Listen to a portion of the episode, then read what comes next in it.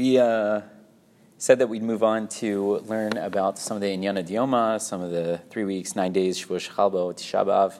Uh, the things are a little bit out of order because the Shulchan Aruch doesn't really have any Nihuge Avelut, any mourning practices um, during the three weeks, but we'll try to make it as orderly as we possibly can. So we start by saying Mishenichnas Av when we enter the month of Av, we limit the amount of simcha that we have. The Mishnah here says, what does that mean? We try not to have any happiness whatsoever. That's obviously a little bit difficult to define, but we will do the best that we can as we go, and we'll see uh, some of it makes more sense, some of it makes less sense, and obviously there are modern day applications that we always just try to have to figure out: is this appropriate or is it not appropriate? Uh, so on and so forth. But hopefully, we'll touch upon uh, some of that. Uh, he continues, "Ubar Yisrael ditle dina bahade kuti lishtamet mine dereya mazlai."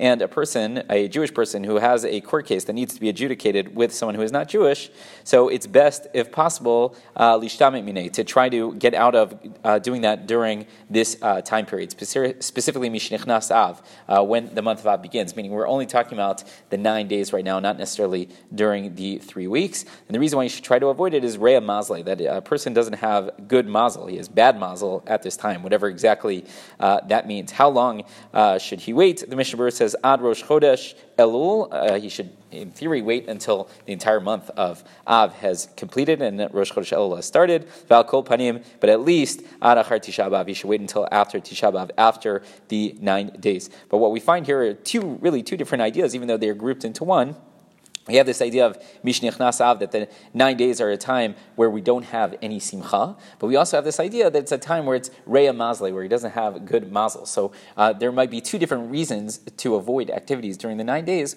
One, because it would be considered simcha, it doesn't belong uh, this period of time. It's a time of Avelut, it's a time of sadness, and uh, activities that involve simcha are to be avoided. And other activities we should avoid because Reya Mazle, for whatever reason, it's an ominous time. It's a time where, God forbid, bad things things happen, and therefore we should try to avoid them. The simple example would be uh, having a court case, which again, uh, at least back in the day, uh, could have been uh, particularly dangerous. Baruch Hashem, we live in a time where maybe it's not as, uh, as dangerous for us to go to court with someone who isn't Jewish, but things which would be dangerous back in the day were definitely meant to be avoided. The same would be true nowadays, that we have to be concerned of both of these ideas. Number one, we don't want to, it's a time of avelut, not of simcha, and also it's a time of rea mazle, a time which is ominous, so we try to avoid dangerous things. Rabbi Chananya ben Akashya Omer